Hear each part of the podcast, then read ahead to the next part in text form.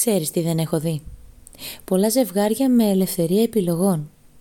Λες και η λέξη δέσμευση συνεπάγεται δεσμά. Αγαπήστε. Αφεθείτε. Μα δώστε χώρο ελευθερίας. Όταν κάποιος αγαπά, δεν καταχράζεται αυτό που του προσφέρουν.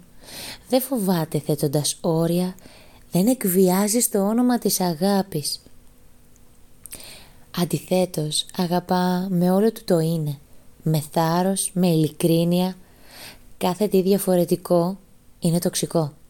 Και όπως έχουμε πει, οι ελεύθερες σχέσεις είναι οι πραγματικά ευτυχισμένες. Και δεν εννοώ αυτές που εσύ φαντάζεσαι, αυτές τις χαλαρές που μπορείς να είσαι σε ξένο κρεβάτι ενώ αυτές που σε αφήνουν να είσαι ο εαυτός σου, που σε αφήνουν να αναπνεύσεις, να εκφραστείς, να θυμώσεις, να αντιδράσεις, χωρίς όμως να χαθεί το εγώ σου, το εσύ του, στο εμείς.